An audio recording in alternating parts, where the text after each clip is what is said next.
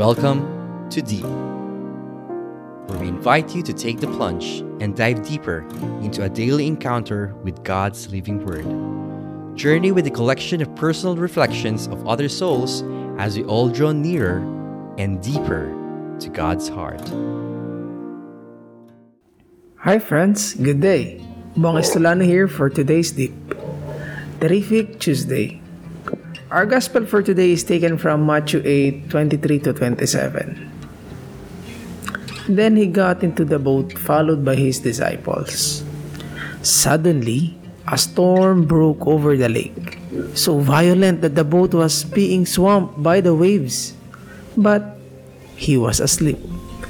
So they went in and woke him up, saying, Save us, Lord, we are lost.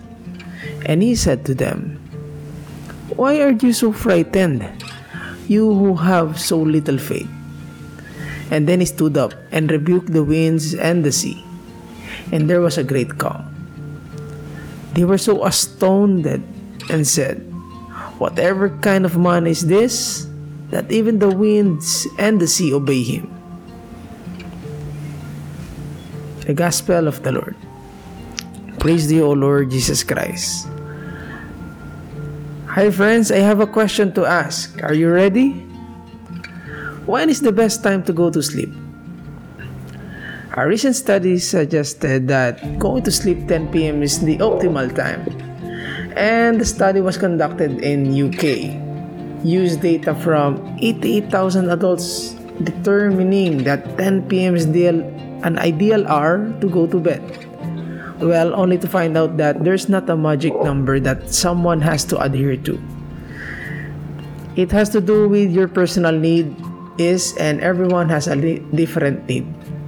So while 10 p.m. may be ideal for some, it won't work for others as well.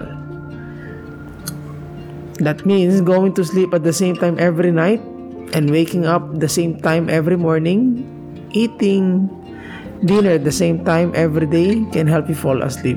All that consistency help us function better. Finding the total amount of sleep that works for you. Maaring sa'yo, pwede na yung 7 hours. Maaring sa iba, kailangan nila 9 hours. Yung sa iba, 6 hours. Pero naalala ko dati nung unang sampa ko sa barko. Una kong beses naranasan yung malakas na bagyo at inalo ng matindi yung barko namin. Napakahirap na makakuha ng tulog. Discomfort talaga. Mahihilo ka, masusuka ka, mapapagod ka. Kahit na wala ka pang ginagawa, mag-aalala ka at matatakot ka talaga. Lahat na pwede mong maramdaman. Kaya naiintindihan ko yung mga disciples na nag-aalala sila, natatakot sila at hindi sila makatulog ng, sa ganong sitwasyon. Tapos si Jesus, habang kinakaharap nila yung unos, matutulog siya, mapayapa siya, kalmado siya, nagpapahinga siya. Ginising siya ng disciples niya at pinakalma niya yung storm. This story teaches us that challenges are inevitable, but we put our hope in the Lord just as the disciples did. May this deep be a reminder to all of us that God is always with us. He'll never leave us nor forsake us. Brothers and sisters, join me in this prayer. Put your hand over your heart and declare this with me. Lord, we put our trust in you because you are a faithful and a promise keeper.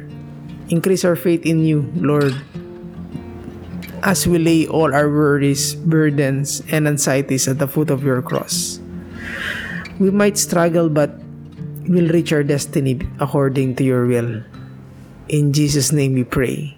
Amen and amen. That's it for our terrific Tuesday. Follow us on Instagram and Facebook at Prayers Coffee at Iba pa for contents that will lead you closer to God through prayers and novenas.